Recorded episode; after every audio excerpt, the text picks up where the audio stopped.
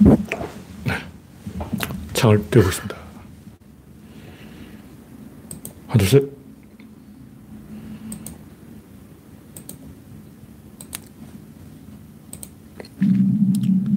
네, 창이 떴습니다.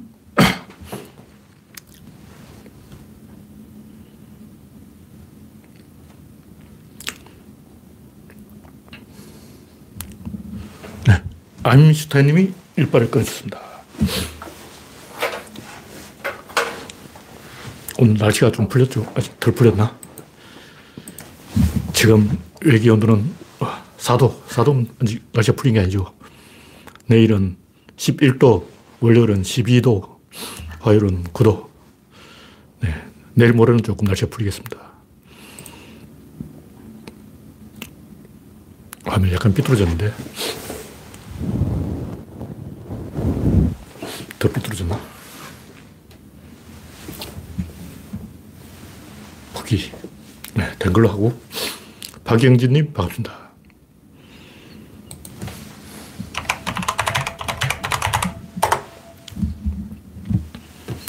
네.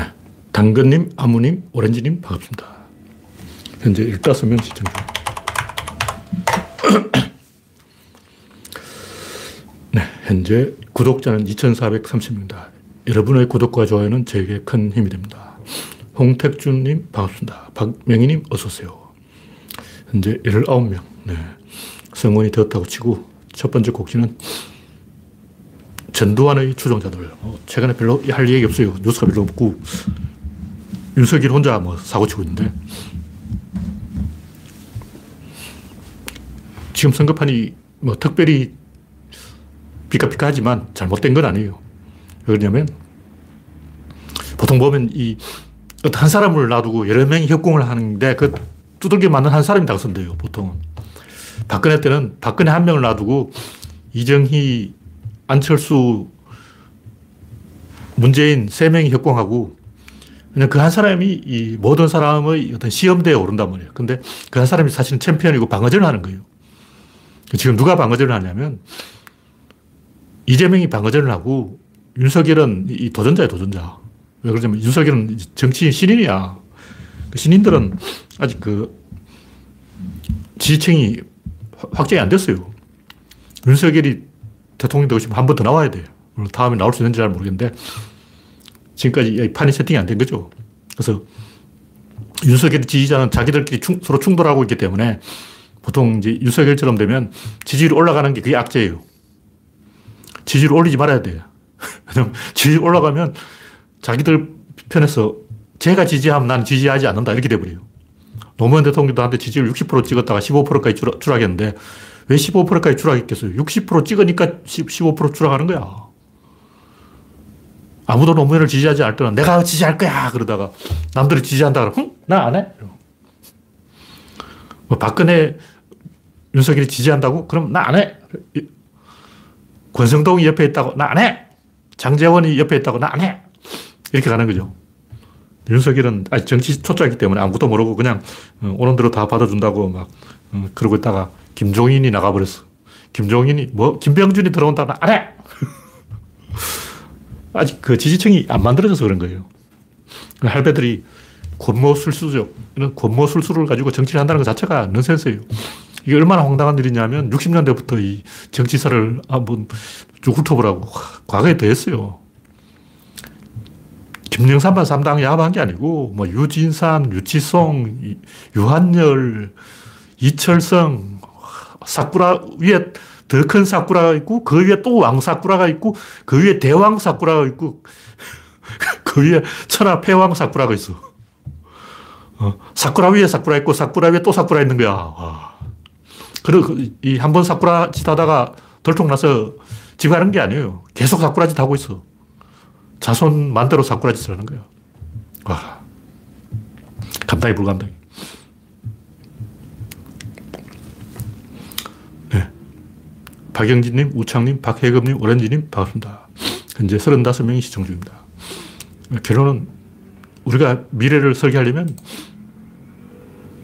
전두환 추종자들이 억울한 게 있어도 참아야 된다. 그런 얘기예요. 물론 억울한 것도 없지만, 이 친일파도 할 말이 있고, 우리 역사상 온갖 시행착오 뭐 이렇게 다 있었는데, 친일이냐, 항일이냐, 친북이냐, 반북이냐, 유교도 있었고, 독재냐, 민주냐, 이렇게 계속 패 걸려서 팽팽한 대결을 하는 것은 뭐 그 사람이 옳고 그렇기 때문에 그런 게 그냥 상황이 그렇게 가는 거야. 물리학이라고.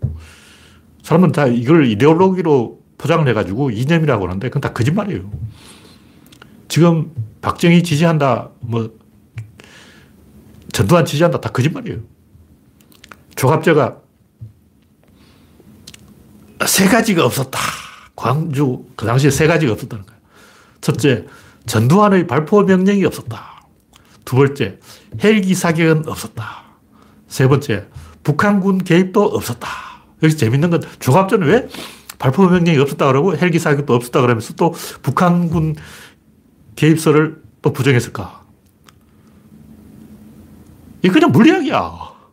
아무 필요 없어요. 이게 따질 필요 없어. 다 있었다 그러면 나가리 돼서 그날부터 권력이 없어져요. 다 없었다 해도 권력이 없어져. 권력이 만들려면 팽팽하게 만들어야 돼. 근데 그러면서 또 51대 49로 만들어야 돼. 50대 50이 되면 또 안 돼. 구조론이잖아. 조합제 구조론의 달인이야. 이 양반 내가 구조론 안 가르쳐 줬는데도 본능적으로 구조를 알아. 그러니까 대칭이면서 비대칭을 추구하는 이게 바로 구조론이야. 조합제가 그런 짓을 하고 있는 거예요. 발포 명령도 없었고 헬기 사격도 없었다. 전두환을 두둔하는 것처럼 하지만 북한군 개입도 없었다. 우리 양쪽을 다 좁혀는 거지. 내 말을 들어. 내가 교통정리를 해주겠어. 나, 내 입을 주목해. 내가 판을 짜겠어. 너들 끄자. 반대로 조, 조합제 뒤에서 뒤통수 때리는 아저씨는 자기가 마이크 잡으안 해주냐고. 나도 마이크 대고 한마디 하고 싶다고. 근데 그 사람도 마이크 잡으면 똑같아. 그냥 마이크 잡는 게 목적인 거예요. 조갑제가 전두환을 박정희 지지한다는 건 새빨간 거짓말이고, 그냥 그게 직업이야. 먹고 사는 거죠. 잡이 잡. 조갑제가 이승만, 박정희, 전두환, 노태우, 김영삼 다 엮어서 하나로 해놓은 이유가 뭐냐? 이쪽에 김구, 김대중, 노무현, 빅서리가 있잖아. 어. 쪽수로 밀어붙이려면 이쪽에 이승만 안 돼. 박정희 둘 다, 전두환, 노태우, 김영삼, 이명박을 다 붙어야 돼. 다 모아, 다 모아. 근데 정작 이 박정희는 저, 이승만 싫어했어요. 이승만은 북한 사람인데, 북한 애, 이북 애들 데리고 정치를 하니까 그 당시 이 남쪽 애들이 다 싫어했다고. 왜냐면 이북 애들은 남쪽에 기반이 없어. 남쪽에 기반이 없으니까 부정부패를 해서 그걸로 기반을 만들려는 거예요. 그 당시 군부의 부정부패가 심했던 이유가 뭐냐면 이북 출신들이 권력을 잡으니까 실권이 없으니까 돈으로 어떻게 지배해 보려는 거예요. 그 박정희 같은 애들이 보기에는 뿔따고 나는 거지. 근데 그 이북 출신이 이제 자기들 살려면 어떻게 박정희를 조져야 돼. 왜냐면 박정희 빨갱이니까. 군부에 빨갱이가 있다. 누구냐? 박정희다. 저 새끼 죽여. 그런 움직임을 읽고 박정희가 지가 살려고 쿠데타를 한 거예요. 숙군이라 그러는데 그게 뭐냐면 군부 안에 있는 북한 인맥을 쫓아내자 이런 거예요. 그 사람들은 다 형편 따라간 거지. 그런 식으로 따지면 이완용도 할 말이 있고 다 할 말이 있어. 어. 그러니까 그런 걸 이 이념이라든가 이런 프레임, 네가 저쪽으로 가면 나 이쪽으로 간다. 이런 식으로 단세포적인 어, 판짜기 이런 걸 하면 안 되고 진실을 가지고 이야기하자고. 진실은 누가 옳으냐, 누가 옳지 않냐 이게 아니에요. 그 옳고 그름이 없어. 그게 물리학인데 무슨 옳고 그름이냐. 강물에 막 떠내려가는 거야. 떠내려가는데 그게 옳고 뭐 그런, 그런 거 없어요. 왼쪽으로 떠내려가면 우파고 막 오른쪽으로 떠내려가면 좌파고 그런 게 어딨어. 그냥 떠내려가는 거야. 이쪽에서 일본이 오고 저쪽에 청나라 군대 오고 저쪽에 러시아 군대 오고 저쪽에 미군이 오고 막 사방에서 오는 정신없어. 어디 붙어, 어디 줄 서야 막 이러고 있는데 흐름에 떠밀려 가는 거예요. 옛날에는 이 마을에서 일제 순사, 순사 한 명이 나타나면 그 마을 사람 다 그 친일파야. 그, 이 마을에서 순사가 뜨면 반드시 이 마을에는 독립군이 한 명 떠요. 그 당시 이제 독립군을 야산대라 그러는데, 빨치산이죠. 이쪽에 순사 한 명 뜨면 이쪽은 빨치산 한 명이 뜨는 거야. 그럼 이 마을은 다 빨치산 마을이 되고 이 마을은 다 순사 편이 되는 거예요. 왜 그렇게 냐 없어. 그냥 그렇게 되는 거야. 그게 봉건 시대죠. 그 시대가 수준이 그밖에 안 됐어. 옳고 그래 문제가 아니고 어떻게 해야 이 악순환이 끝나냐? 노인들이 져야 돼. 젊은 사람 지면 안 돼요.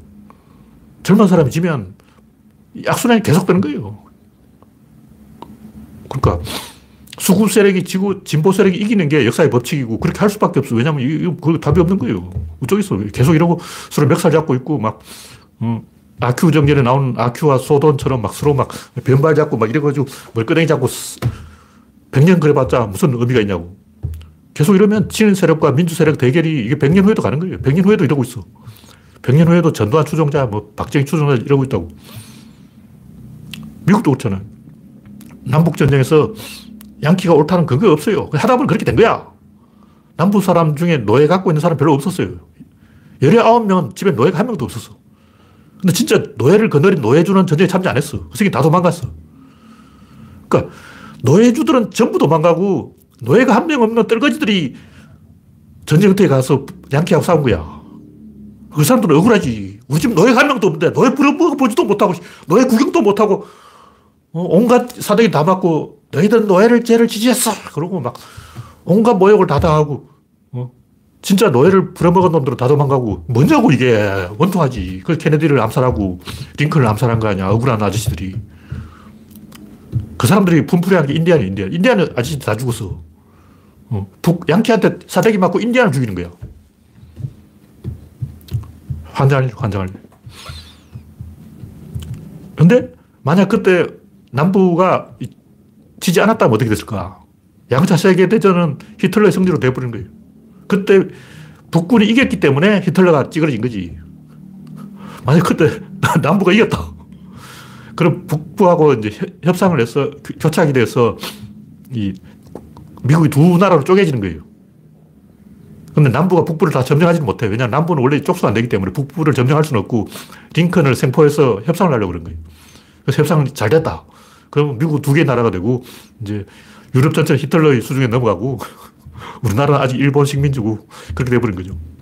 미래를 봐야 이게 답이 나오는 거지 과거를 보면 답이 없어요. 누가 옳다 그런 게, 그렇다 그런 게 없어. 그냥 거야.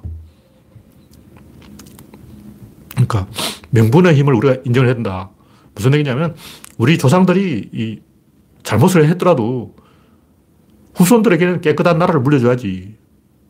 조상들이 솔직하게 말해서 일제강점기 때 친일한 사람이 얼마나 많냐고. 어. 다 범인 잡아다가 친일파 다 잡아다 족치려면 전부 친일파, 전부 친일파. 프랑스도 그런데 비시 정부에 가담한 사람도 몇 명이 있어요. 그 당시 엘리트들도 막 고민했어. 어, 재빨리 비행기 타고 배 타고 영국으로 튄 놈들은 자유 프랑스德골 편에 붙어 있고 동작이 굼떠서 튀지 못한 놈들은 국내에 남아있는데 국내에 남아있는 놈은 전부 이제 친독파를 몰린 거죠. 그 사람 입장에서 존나 우울하지. 자기는 도, 독일을 지지한 게 아니고 탈출을 못했을 뿐이다. 어, 탈출을 못했는데 왜 우리가 나치로 몰려야 되냐. 배가 있어야 탈출하지. 왜 나한테는 배편을 제공 안 하고 자기들끼리 몰래 연락해서 탈출하고 말이야. 어, 탈출할 때 그때 왜 나는 안 끼워줬어. 다 그렇게 변명을 하고 있다고. 근데 더골이 말했죠. 위대하지 않은 프랑스는 프랑스 아니다. 이게 뭐냐 후손들을 생각이라는 거죠. 죽이려면 죽이는 거는 후손들을 생각한 거예요. 그래야 프랑스가 앞으로 더 이상 이런 아, 어, 소모적인 논쟁에 휩쓸리지 않는다.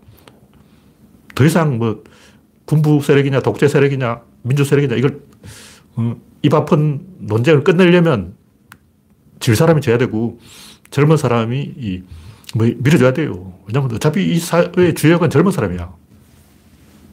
30대, 40대가 기가 살아야지 30대, 40대 다 찌그러져가지고 은맥이 주고 이러고 있고 노인들이 막 갑자기 회춘해가지고 막 떵떵거리고 이러면 나라가 망하는 거예요. 어쩔 수 없어. 이거는. 이건 물리학이라고.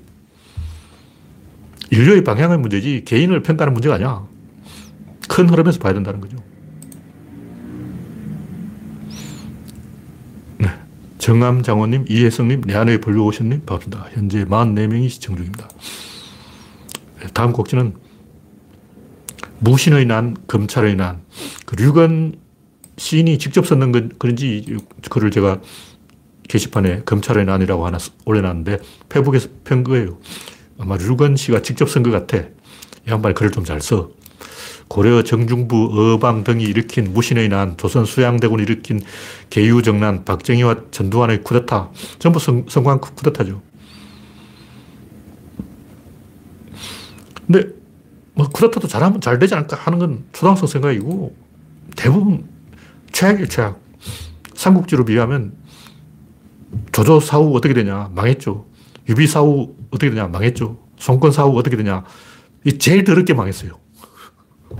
그러니까 유비 사후 유사는 망했지만 그래도 조금 조용하게 망했고 송권 사후 오나라는 그 읽어보면 이궁의 변이라고 하는데 삼국지 소설도 안 나와.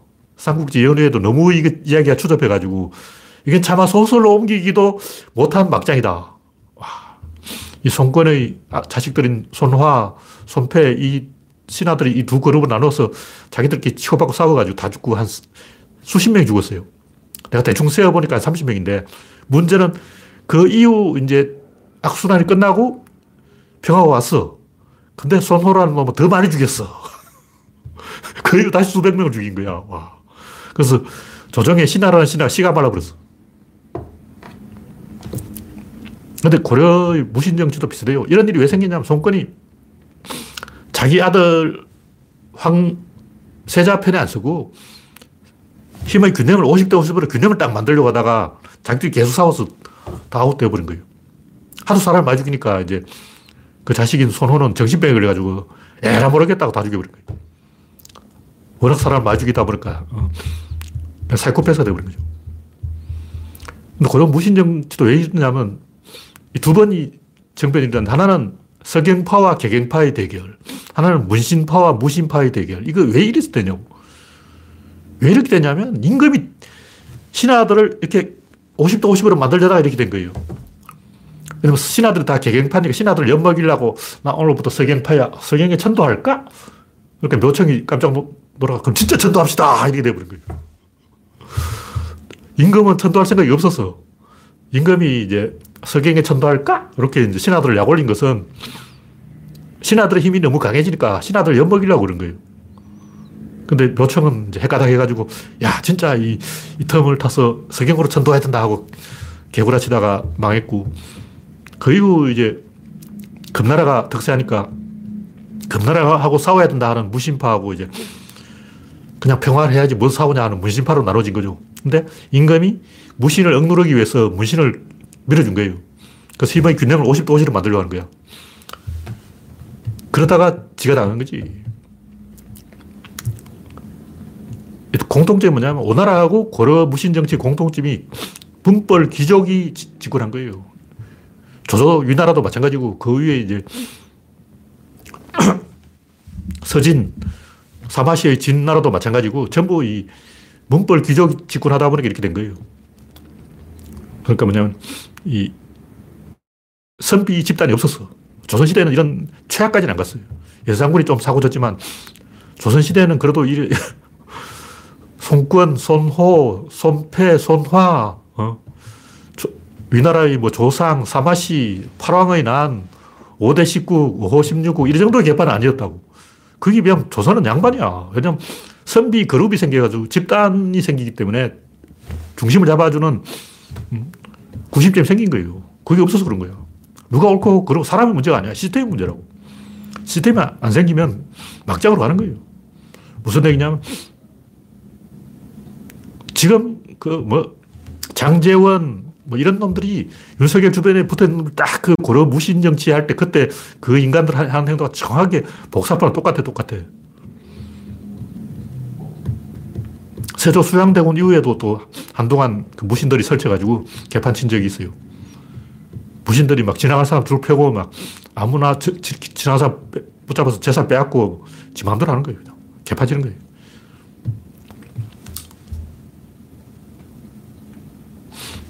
그래서 결론이 뭐냐.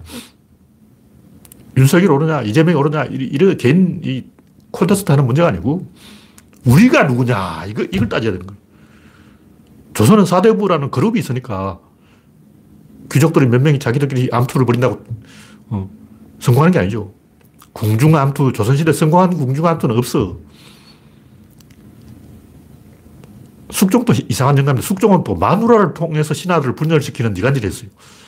오늘은 이 마누라를 총회하고 내일은 저 마누라를 총회하고 이걸 통해서 신하들을 분열시켜서 신하들이 서로 싸우게 만드는 거야. 미, 미친 짓이지.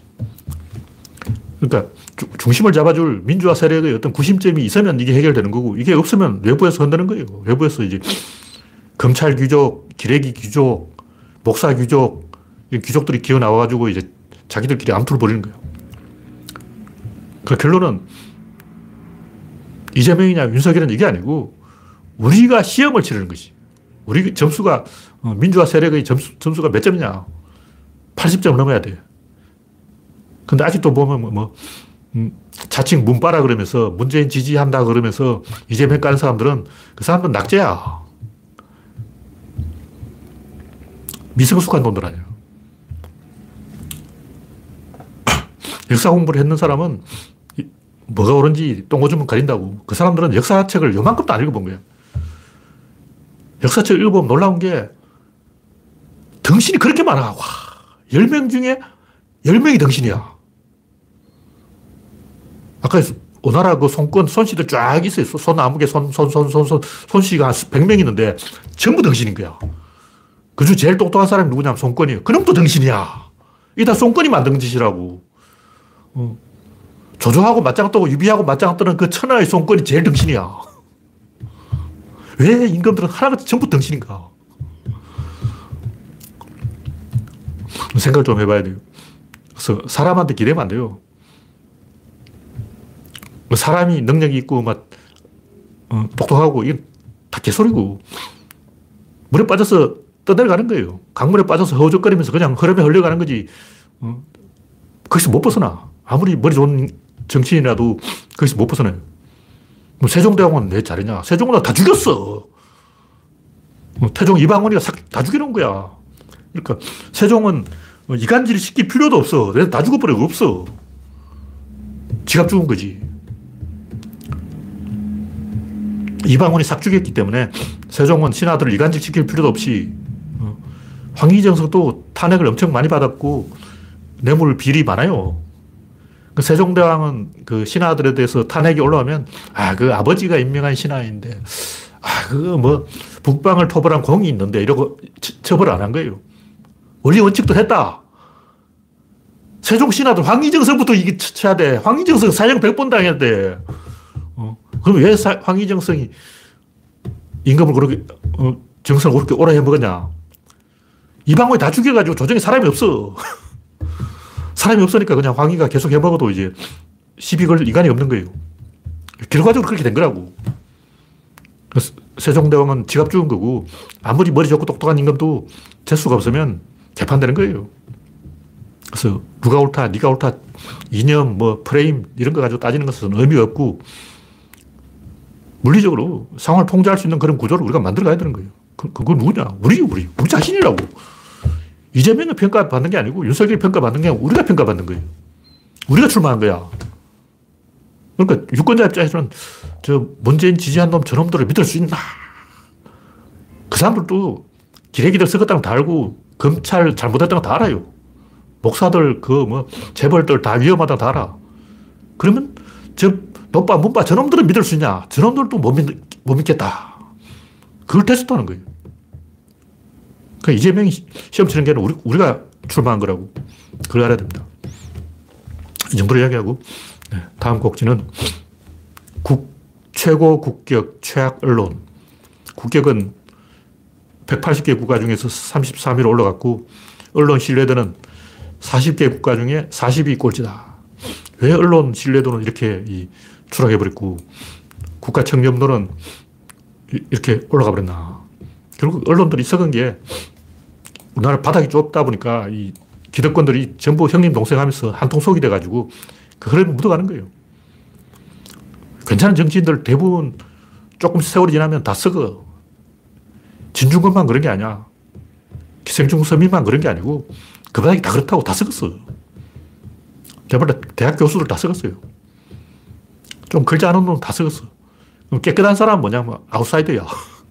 아웃사이더가 아니고 좀 이제 그 바닥에 자리 잡았다 하면 다 썩었어요. 왜 그러냐. 유럽은 바닥이 넓어 인구가 15억이야. 미국까지 다 합쳐서 백인 인구가 15억이라고. 일본은 1억이야. 우리는 5천만인데 바닥이 워낙 좁다 보니까 지식인 숫자가 몇 명 안 되는 거예요. 그러니까 진중권 같은 사람이 보기에는 야 대한민국은 내보다 똑똑한 놈이 없네. 보니까 저놈도 일하고 저놈도 일하고. 근데 김호준이 막 깝쳐. 야, 이게, 이게 나라 꼴 이게 뭐냐, 이게. 이, 이놈 대학 교수, 뭐, 교, 지식인, 뭐, 다 박사, 석사 다 멍청한데, 김어준이 막 잘 나가, 잘 나가고 있으니까, 이, 이거는 뭐가, 이, 잘못했다. 내가 수습해야 되겠다. 이모들도 그렇게 하다가 맛이 간 거예요. 이모들이 딱 보니까 뭐 좌파 우파 다 썩었거든. 내가 수습해야 되겠어. 진보 세력도 마찬가지예요. 자기 칼자루를 쥐는 순간 덩신이 되는 거야. 안 그럴 것 같죠? 역사책 읽어보라고. 다 그렇게 시작했어. 그 천하의 그 어, 또라이들도 처음엔 괜찮았어요. 권력을 잡은 순간 마타에 가는 거야. 그래도 진보가 집권해야 되는 이유는 뭐냐면 진보는 언론의 비판이라도 받지. 근데 보수 꼴통 저놈들은 언론을 띄워준다니까. 언론이 밀어주면 더 빨리 부패하는 거예요. 상수로 생각해 보세요. 진보가 집권하는 게 부패하는 속도가 빠르겠냐 아니면 윤석열이 집권하는 게 부패하는 속도가 빠르겠냐. 아무도 감시를 안 하고 박수만, 박수 부대만 있으면 박근혜처럼 망하는 게 당연한 거죠. 너무나 당연한 거예요. 네. 이 정도로 이야기하고 다음 곡지는 구조론 이야기로 들어가서 오늘 이야기는 자궁과 도구. 이 얘기는 한마디로 구조론 도구다. 도구는 중립적이다. 보편적이고 개방적이고 객관적이고 어느 한쪽에 가담하는 게 아니다는 거죠. 그게 뭐냐면 우리가 눈으로 보고 관찰하는 그 자체가 이미 가담해 있는 거예요. 인간은 가담하지 않는 방법으로 어떤 그를 볼 능력이 없어. 객관적으로 보는 눈 자체가 없는 거예요. 왜 그러냐. 인간들이 객관적으로 보면 안 돼요. 그게 굉장히 위험한 거예요. 인간들은 대화를 통해서 치고받으면서 문제를 해결하는 그런 동물이지 그냥 객관적으로 봐서 아, 이렇구나 하고 그 굉장히 위험한 생각이라고. 우리 생각에는 짱구가 있으니까 이걸 쫙 굴려가지고 객관적으로 딱 보고 합리적으로 딱 판단해서 잘하면 될 것 같지. 그럼 대부분 그러다 망하는 거야. 마르크스도 그러, 그러다 망했고, 김일성도 그러다 망했고, 허다한 지식인들, 엘리트들 다 그런 식으로 망한 거예요. 인간이라는 동물이 원래 대화를 통해서 문제를 풀어가는 동물이지, 그냥 이 대가리를 굴려가지고 생각을 해서 문제를 풀 수 있는 그런 존재가 아니야. 그래서 민주주의도 대화, 타협, 경쟁을 통해서 답을 찾아가는 거지. 플라톤처럼 막 철인에 의한 독재. 개소리죠. 그 절대로 불가능한 게 철인에 의한 독재예요. 플라톤 같이 띨한 아저씨가 없어. 근데 공산주의라는 게 기본적으로 플라톤의 어, 철인에 의한 독재 사상에서 나온 거예요. 들리겠나? 구조론은 중립적인 도구이기 때문에 누가 사용하든 음, 성과를 낼 수 있는 거예요. 좋은 사람이 쓰면 좋아지고 나쁜 사람이 쓰면 나빠지는데 제가 이야기하는 건 뭐냐면 자궁이 있고 그 자궁 속에 도구가 있어요. 그게 무슨 얘기냐면 이렇게 하나의 도구가 있다면 이 도구 안에 질, 입자, 힘, 운동량이 다 있어요. 근데 내가 이걸 딱 쥐는 순간 질, 입자, 힘만 있어. 운동량은 없어. 근데 운동량은 종이에 있어. 운동은 종이에 써지는 거고, 종이에 펜이 써지잖아. 그러니까 손으로 쥐는 게 질은 결합한다 해서 결합했죠. 입자는 독립한다니까 손을 떠서 펜이 독립한 거고, 힘은 교습한다, 종이하고 교습하고. 그러니까 그냥 있으면 여기 질, 입자, 힘, 운동량 다 있는데 딱 잡는 순간 질, 입자, 힘만 있고 운동량은 이 소, 종이에 있다는 거죠. 그 무슨 얘기냐면, 이 둘을 합쳐서 보면 자궁이고, 이쪽만 보면 도구라는 거죠. 다시 말해서, 종이와 칼, 도마와 칼, 이 둘을 동시에 이렇게 모아놓고 보면, 배꼽이 어디냐면 딱 가운데 여기가 배꼽이야. 근데 이걸 딱 빼버리면 배꼽이 겉으로 노출된다고. 자궁 속에 있는 태아는 배꼽이 딱 가운데 있는 거예요. 엄마 뱃속에 여기 가운데, 어, 볼록한 배 가운데 코어가 있다고. 근데 딱 태어나는 순간 배꼽이 밖으로 노출되는 거예요. 그래서 이게 이제 종이와 펜이 딱 마주쳤을 때는 요 가운데 여기가 코어고 이게 딱 뺐을 때는 코어가 이쪽으로 가고 이 안에 질 입자, 질 입자 힘 운동량이 다 있다는 거죠.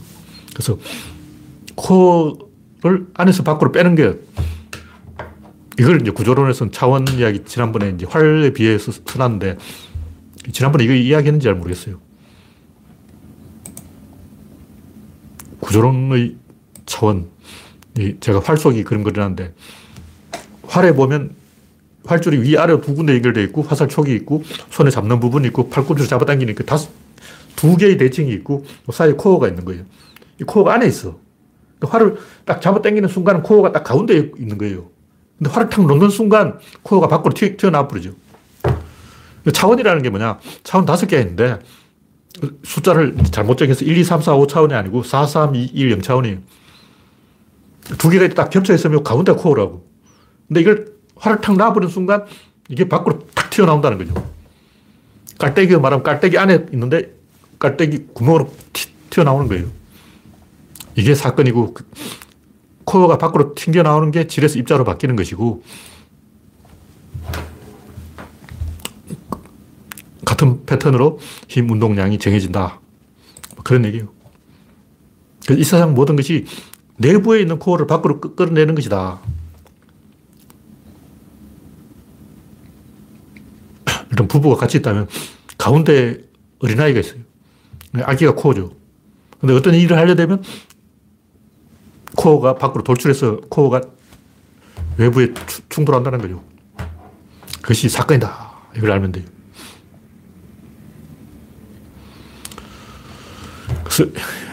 이 펜이 도구죠. 인간과 어떤 대상을 연결하는 그 자체가 도구라고. A와 B를 연결하는 도구를 가지고 이야기했네. 그 A는 에너지 입력, B는 출력, 그 사이에 원투소리가 있는 거예요. 이게 구조론이다. 얼마 쉬워. 근데 우리는 원인과 결과 둘만 보기 때문에 원인과 결과 사이에 경과가 있다. 구조론에서는 의사결정이라고 하는데 의사결정이 있다. 이게 있으면 그냥 원인과 결과가 있으면 이거 아니면 저거 어, 왼쪽 좌파 아니면 우파, 진보 아니면 보수, 흑 아니면 백, 두 개밖에 생각을 못 해요. 근데 이걸 도구라고 생각하는 순간 도마도 있고 칼도 있고 잘라야 될 호박도 있고 그걸 자른 요리사도 있고 다섯 개가 나온다는 거죠. 그래서 이 세상 모든 사건은 자궁 속에서 일어난다. 자궁 속에 아까 얘기했듯이 도구와 그 도구가 자른 대상을 합쳐놓은 게 자궁이에요. 그럼 도구는 뭐냐? 한쪽만 칼만 딱 자하면 이게 도구라고. 합치면 자궁이고. 그러니까 의사결정 이런 상태에서 이 상태로 뛰는 거다. 이런 식으로 의사결정이 일어난다. 도구가 있어야 돼요. 칼이 없는 무사, 총이 없는 포수, 펜이 없는 작가. 도구가 없으면 얘기 안 되는 거죠. 근데 온갖 개소리가 난무하고 있는데 뭐 괴력 난 신부터 시작해서 관념의 오류, 무슨 오류, 무슨 오류 제가 쭉 다섯 가지 적어놨지만 개소리 특징은 도구가 없어. 연결이 안 돼요. 도구라는 것은 주체와 대상을 연결하는 게 도구인데 그, 그게 없어요. 붕 떠 있다고. 음모로이든 뭐 초능력이든 텔레파시든 이런 얘기 하는 사람들은 주체와 타자를 연결하는 그 연결 라인이 없어요. 그냥 겉도는 거야. 그래서 지금까지 인류 역사상 이 철학자들이 해놓은 소리는 뭐냐면 식당에 가서 테이블에 앉아가지고 웨이터가 날라주는 음식을 보고 흠, 이 요리는 맛이 없어. 흠, 이 요리는 맛이 좋군. 뭐 이런 식으로 점수 매기는 거예요. 자기가 칼질을 안 해봤다는 거예요. 자기가 주방에 들어가서 직접 요리를 해보라고. 자기 핸들을 쥐어야지. 핸들을 놓친 상태에서 운전사한테 아, 이 차는 부산으로 가야 돼. 아니야, 서울로 가야 돼. 이렇게 싸우는 게 진보 보수라고. 진보고 보수고 나발이고 간 자기가 핸들을 잡아야지. 이게 무슨 얘기냐면 선거라는 것은 좌파인데 우파의 정책을 쓰거나 우파인데 좌파의 정책을 쓰면 그러면 당선돼요. 쉽잖아. 그러니까 자기 핸들 잡으면 그렇게 하게 된다는 거죠. 달고 가야지. 자기 핸들을 놓쳐버리면 팔짱 끼고 이렇게 삐딱 앉아서 왼쪽으로 가, 왼쪽으로, 왼쪽으로, 왼쪽으로, 그리고 오른쪽으로, 오른쪽으로, 오른쪽으로. 뒤에서 훈수만 놓는 거죠. 그, 그러니까 편향된 주장, 극단적인 주장을 하는 이유는 자기가 핸들을 놓쳐서 그렇다고. 핸들을 놓쳐서 어떻게 하냐. 상대방을 이 콘으로 몰아야 돼. 그래야 뭐, 뭐 어, 엉겨보는 거지. 그래서 자기 편을 계속 콘으로 몰고 외통수로 몰려는 게 정의당 이냐 정의당은 어떻게 하든 이재명을 콘으로 몰아서 궁지로 몰아서 엄죽달싹 못하게 만들어버린 거예요. 왜 그러냐. 자기가 핸들을 못 잡으니 그런 거. 핸들이 없으면 꼭 그런 짓을 한다고. 상대방을 통제할 수단이 없으면 지렛대를 박으려는 거예요. 그러면 상대방을 콘으로 몰아서 꼼짝 못하게 만들어야 돼요. 이 정도로만 얘기하죠. 네. 이제 8시 5분 마지막 이야기는 어디 권력, 동원, 사회. 이건 뭐 제가 옛날에 썼던 얘기인데 제가 조금 업데이트를 해놨어요. 이건 제가 오늘 유튜브 동영상 이야기할 내용이 별로 없어가지고 옛날에 썼던 거라도 정리, 다시 정리하자. 보면 구조론 홈페이지 보면 오른쪽에 구조론 사전이라고 링크를 시켜놨어요. 게시판 밑에 구조론 사전, 정기 후원 안내 이렇게 구조론 사전 그걸 클릭하면 제가 이제 새로 정리해 놓은 내용이 쭉 나옵니다. 그래서 맨 위에 구조론 사전이라고 놓고 용어 일람, 용어가 한 122개 있어요. 다시 해보면 몇 개인지 모르겠지만 대략, 대략 122개의 용어를 알면 구조론을 알았다고 할 수 있어. 근데 이 중복되는 내용이 많기 때문에 한 실제로는 한 20개, 20개 정도 용어를 알아야 돼요. 왜냐면 질, 입자, 힘, 운동량이 다섯 번 반복되는 게 다 패턴이 같은 거라고. 이걸 더 쉽게 하려면 방향성만 알면 돼요. 화살을 머리와 꼬리를 이것만 구분하면 돼. 그래서 사회에 대해서도 마찬가지인데 우리는 사회라는 게 그냥 있다고 생각하는 거예요. 사회가 있어. 가족이 있어. 국가가 있어. 민족이 있어. 부족이 있어. 이게 어디 있어? 그냥 내가 있는 거지. 사회가 어디냐고. 근데 이런 것을 이 막연하게 생각하면 되고 제가 하는 얘기는 뭐냐면 원인책을 보고 이야기하는 결과책을 보고 이야기하면 돼. 그러니까 사회라는 게 원인이기도 하고 결과이기도 합니다. 어, 가족이라는 것은 원인이면서 동시에 그 결과인 거예요. 결과적으로 가족이 있는 것도 맞고 솔직히 섹스를 했으니까 가족이 있는 거지 섹스를 안 하면 무슨 가족이냐. 가족이라는 것은 하나의 관념이고 실제로 존재하는 건 섹스야. 뭐 이렇게 말할 수도 있는 거죠. 어느 쪽이 맞아. 그런 게 없어요. 원인책을 통제해야 답이 나오고 답이 문제 해결되지 결과책을 통제하려고 그러면 해결이 안 돼요. 우리가 항상 하는 얘기 뭐 자유평등, 평화, 행복, 쾌락 이런 건 다 결과책을 어, 이미 사건이 종결된 상태에서 좋은 결과를 한번 만들어 보자. 이런 얘기인데 이런 건 힘이 없어요. 왜냐 핸들이 없어. 핸들이 자, 내가 주어야 뭐 어떻게 해보지. 핸들이 없는데 어떻게 할 거예요. 그 핸들이 뭐야? 권력이잖아. 권력이 있어야 뭘 해보지. 권력이 없으니까 아, 자유 좋지, 뭐 평화 좋지, 정의 좋지, 평등 좋지, 개코나. 이 말을 하는 것은 그냥 핸들 한 개면 되는데 핸들이 없으니까 별, 별 이야기가 다 나온 거예요. 제가 보기엔 부상한 거야. 옛날부터 뭐 윤리가 어떻다, 도덕이 어떻다, 충성을 해야 된다, 효도를 해야 된다, 정의가 있어야 된다, 자유가 있어야 된다, 평화가 있어야 된다. 왜 이렇게 뭐 주어 섬기는 게 많냐고. 딱 하나 권력이죠. 권력은 어디서 나오냐? 의리에서 나오는 거예요.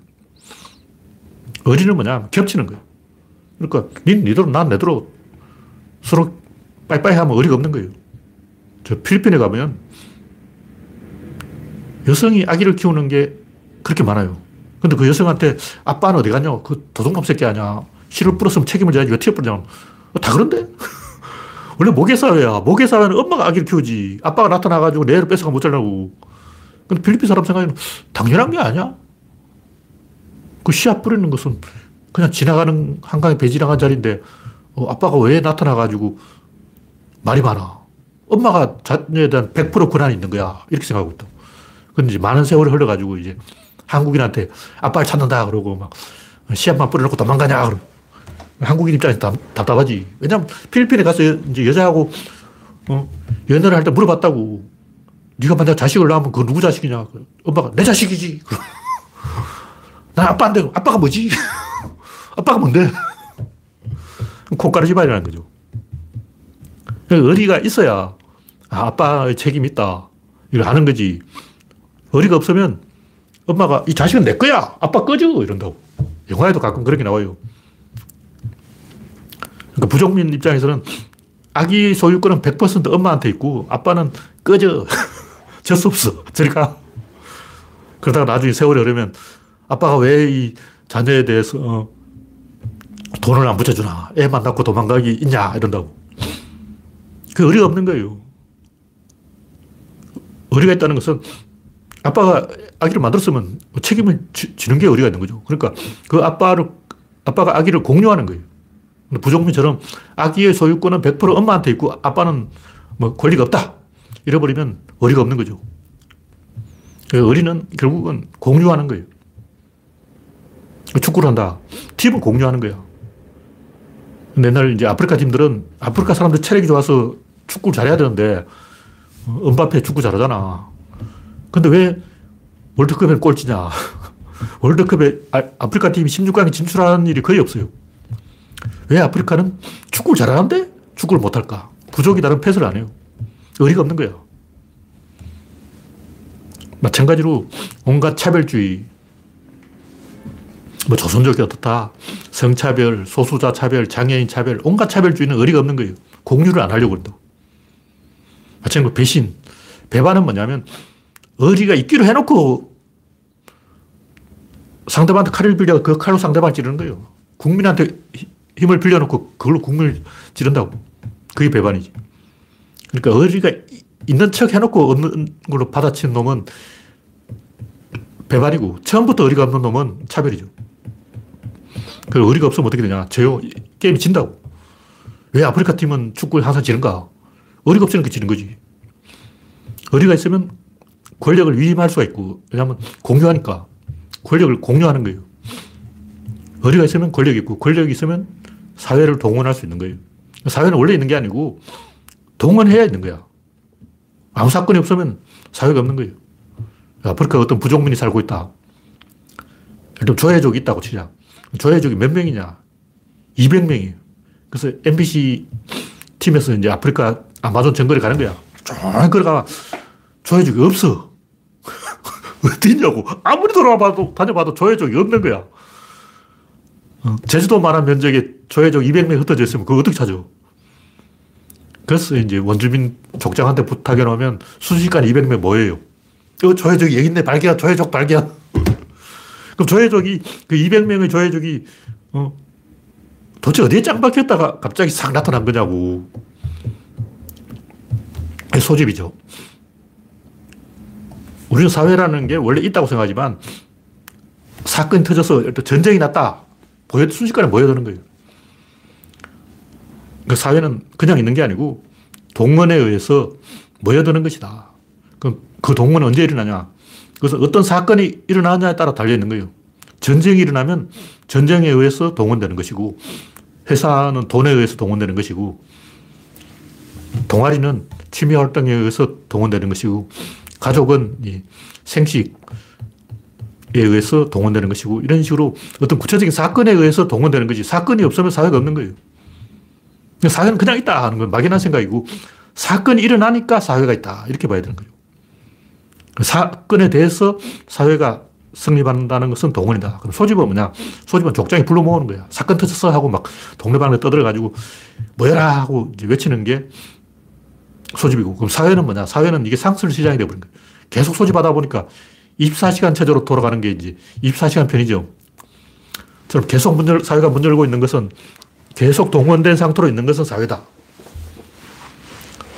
부종민처럼 뭔가 사건이 있을 때, 축제가 있을 때, 전쟁이 있을 때, 그때 동원하는 것은 동원이고, 항상 동원되어 있는 것은 사회다. 그런 얘기죠.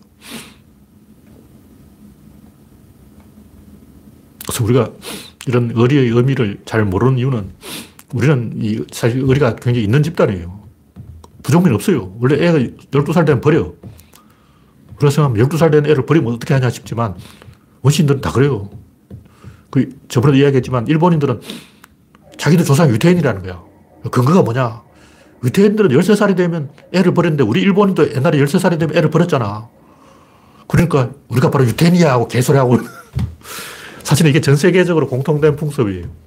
게르만족도 15살이 되면 버리고 신라의 화랑도도 그 버려진 애들이 돌아, 몰려서 같이 자기들끼리 밥 먹고 사는 게 이제 화랑도예요.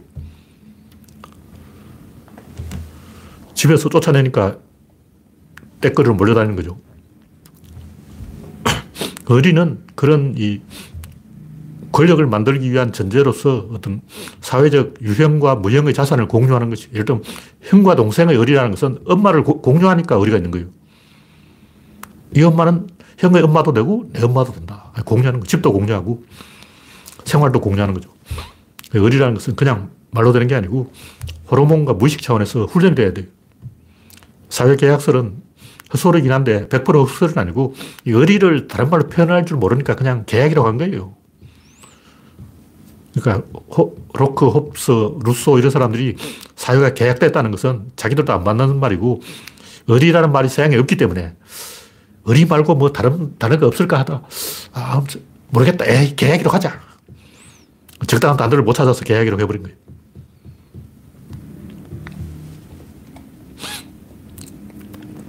그래서 결론은 의리라는 것은 말로 의리다! 이 선언을 한다고 되는 게 아니고 물리적으로 그 구조에 빠져야 돼요. 전쟁이 터지거나 후쿠시마 대지진 같은 사건이 일어나면 누구든지 다른 사람을 위해서 서로 도우려고 한다고. 왜냐하면 지가 죽으니까. 의리를 안 지키면 지가 죽는다고.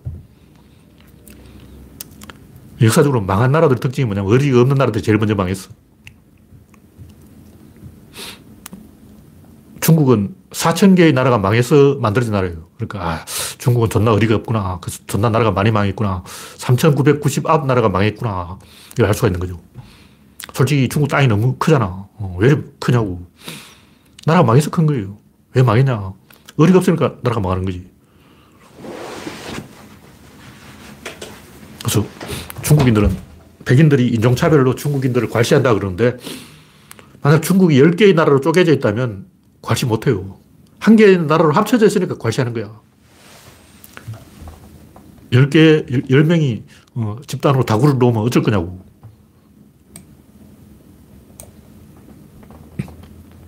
네, 오늘 강의는 이걸로 마치겠습니다. 참석해주신 72명 여러분 수고하셨습니다. 감사합니다.